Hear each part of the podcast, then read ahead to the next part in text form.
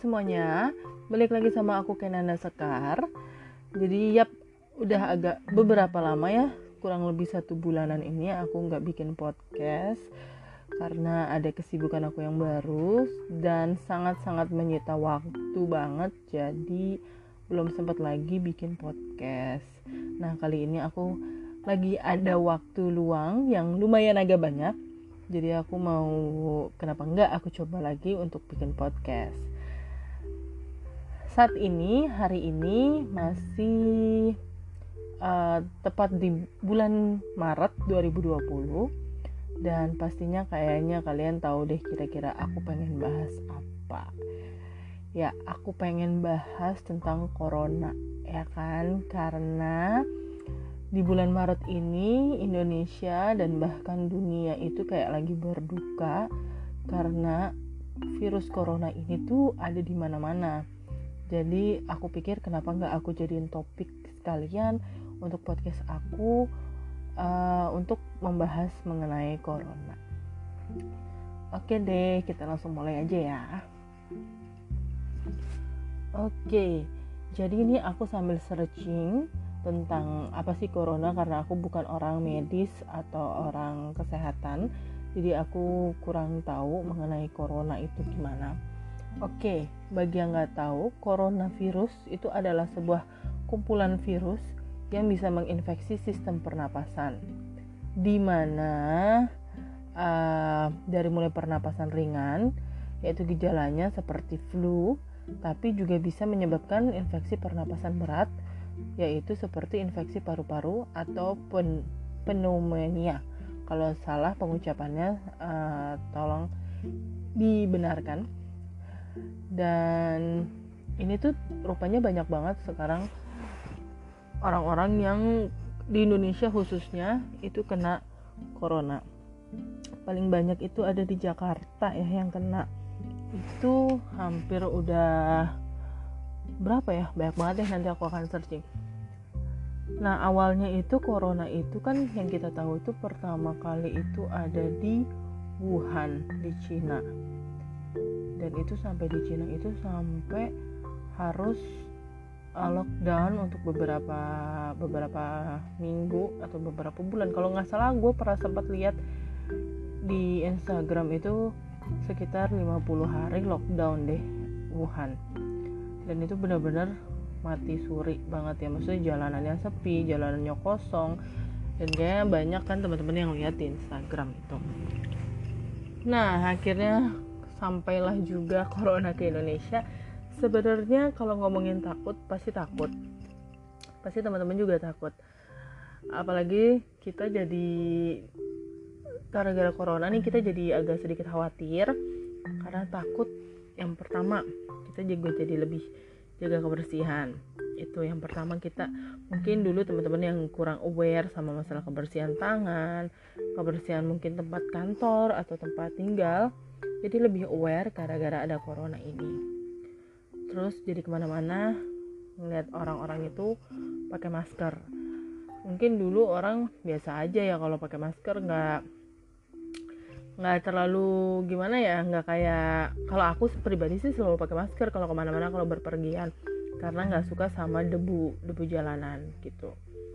Nah sekarang lebih banyak lagi orang-orang yang aware dan pakai masker kalau pergi ke mana-mana selain itu juga juga mungkin daerah kalian komplek atau di mana perumahan gitu ya jadi ada penyemprotan disinfektan untuk jaga-jaga masalah corona tersebut Nah, yang paling-paling lagi nih, akibat corona masuk ke Indonesia, khususnya buat teman-teman yang tinggal di Jakarta, itu pernah nggak sih kalian, di antara kalian, yang ngerasain perubahan jadwal kendaraan umum? Kalau aku sih pernah ya. Jadi di hari pertama Pemkot kita uh, apa istilahnya tuh ya? uh, jadwal jadwal jadwal transportasi umum kita dirubah gitu ya bukan lockdown sih sebenarnya tapi lebih ya di, di supaya ada social distance gitu kan waktu itu bilangnya dan itu gue yang biasa berangkat ke kantor itu jam 6 pagi dan nggak bisa masuk ke MRT kebetulan gue naik ke kantoran naik MRT nggak bisa masuk kayak normal aja jam 6 pagi jalan gitu nggak. Jam 6 gue harus nunggu kurang lebih sampai 2 jam.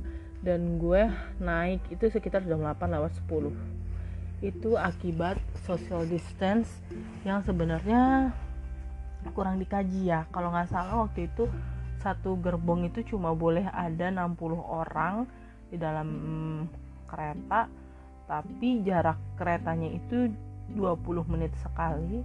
Dan satu kali jalan itu keretanya itu rangkaian keretanya kalau nggak salah cuma empat kereta atau enam kereta gitu gue lupa. Sehingga satu stasiun itu yang ditarik paling cuma 50 maksudnya yang boleh masuk sekali jalan paling 50 orangan gitu 50 sampai 70 orangan mungkin gue nggak tahu 50 lah kayaknya. Dan itu semakin lama semakin numpuk dan gue nyampe kantor itu kurang lebih sekitar karena gue dari MRT gue harus naik ojek online lagi nyambung ke kantor kan. Itu gue jam 8 lewat 10 baru naik kurang lebih jam 9 atau setengah 10 lah gue baru nyampe ke kantor. Dan itu nggak enak banget maksud gue akibat salah satunya ya social distance yang mungkin mau diterapkan social distance cuma kitanya belum siap aja cara-caranya. Sehingga akhirnya banyak orang yang telat maksudnya banyak orang yang dikorbankan gitu. Nah selanjutnya lagi. Uh, perubahan lainnya adalah jam kantor jam kerja ya kan? Dari mulai anak sekolah yang diliburkan selama dua minggu belajar via online ujian via online skripsi mungkin via online juga gitu ya. Kita kita nih yang para orang dewasa yang sudah kerja juga kena nih yaitu alias ada yang diliburkan atau bahkan ada yang WFH work from home. Buat sebagian orang mungkin ya ada juga yang gak bisa libur. Kayak tenaga medis dia kan ha, mereka mereka harus masuk untuk membantu dan menangani uh, corona ini pasien-pasien berkorona dan pasien-pasien penyakit lainnya. Tapi buat kita kayak gue contoh gue kebetulan uh, kerjanya selama corona ini selama corona ini yaitu gue masuknya selang-seling. Jadi masuk sehari besoknya libur masuk sehari besoknya libur. Nah libur ini bukan berarti kantor gue tutup ya libur semua enggak tapi gantian. Jadi kayak 50% masuk orang-orangnya pegawainya di hari itu besokannya lagi 50 50 persennya lagi libur gitu. Jadi nggak terlalu padat. Nah buat orang-orang yang nggak bisa libur ya tenaga medis khususnya ya itu mereka lagi pada berjuang membantu teman-teman uh, kita yang kena musibah alias ter terkena penyakit corona ini. Nah, tadi kita udah ngomong ya corona itu adalah sebuah virus. Lalu saat ini 27 Maret, ini baru banget nih gue sambil buka beritanya. Di Indonesia sendiri, update corona 27 Maret yaitu 1046 kasus yang terkena corona lalu 87 orang meninggal dan 46 orang sembuh. Masih ingat gak sih kalian siapa yang pertama kali kasus corona ini di Indonesia? Sorry maksudnya siapa yang kena corona pertama kali di Indonesia? Waktu itu tuh ada yang kena itu uh, orang Depok ya kan? Kalau kalian masih ingat dia tuh adalah uh, penari da dance dance uh, guru dansa. Guru dansa kalau nggak salah terus tidak lama kemudian dia tuh uh, dia sakit lalu uh, ter ibunya ibunya si perempuan ini juga tertular corona. Nah dari kasus yang cuma sedikit itu kita sudah ada saat ini 27 Maret itu sudah ada 146 kasus. Ini lumayan tinggi sih yang paling tinggi terutama di Jakarta. Sampai-sampai hmm, sampai-sampai tunggu aku sambil lihat. Sambil lihat. Ya banyak banget sebenarnya dari corona ini orang-orang yang uh, apa ya? Ya tadi gue bilang tenaga medis. Kalau kalian lihat di sosial media kayak di Instagram gitu banyak banget yang kena corona selain itu dokter-dokter dan tenaga medis yang menangani juga jadi terpapar sama corona bahkan jadi ikutan kena dampaknya dan meninggal juga karena corona karena terpapar corona lagi itu. Dokter-dokter aduh gue nggak kebayang sih. Bahkan gue pernah lihat di uh, Instagram juga tentang dokter yang umur 80 tahun pasti kalian juga tahu lah ya umur 80 tahun yang ikut membantu menangani kasus corona ini. Itu gue aduh masa 80 tahun itu padahal kan maksudnya yang beritanya itu adalah kalau misalkan uh, beresiko ya paling beresiko sama orang-orang yang usianya lebih lanjut itu lebih rentan. Karena mungkin antibodinya daya imunnya juga sudah turun. Jadi ketika kena virus sedikit langsung kena nah kenapa sih corona ini kok jadi hal yang mematikan gitu? Hal yang bahaya banget. Ya jelas dan tentu aja bahaya. Karena sampai saat ini corona sendiri itu belum ada uh, obatnya gitu. Apalagi dia kan tadi dibilangkan nyerang uh, paru-paru pernafasan dari ringan hingga berat. Sehingga kan orang yang terkena corona akan sulit banget buat bernafas nah hal ini dikarenakan salah satunya sebenarnya semua penyakit itu bahaya. Cuma karena corona ini belum ada obatnya itu yang bikin bahaya gitu. Makanya kenapa pemerintah menganjurkan kita untuk social distance jaga jarak terhadap teman-teman juga nggak usah salaman kalau misalkan ketemu bukannya berarti lo jadi marah-marahan ya? Enggak tapi ya cukup say hello aja nggak tanpa perlu salaman. Selain itu selain itu adalah uh, oke okay, mari kita lanjutkan kembali. Tadi agak hmm, sedikit jeda karena di sini tadi lagi azan. Oke kita lanjutkan lagi ya mengenai corona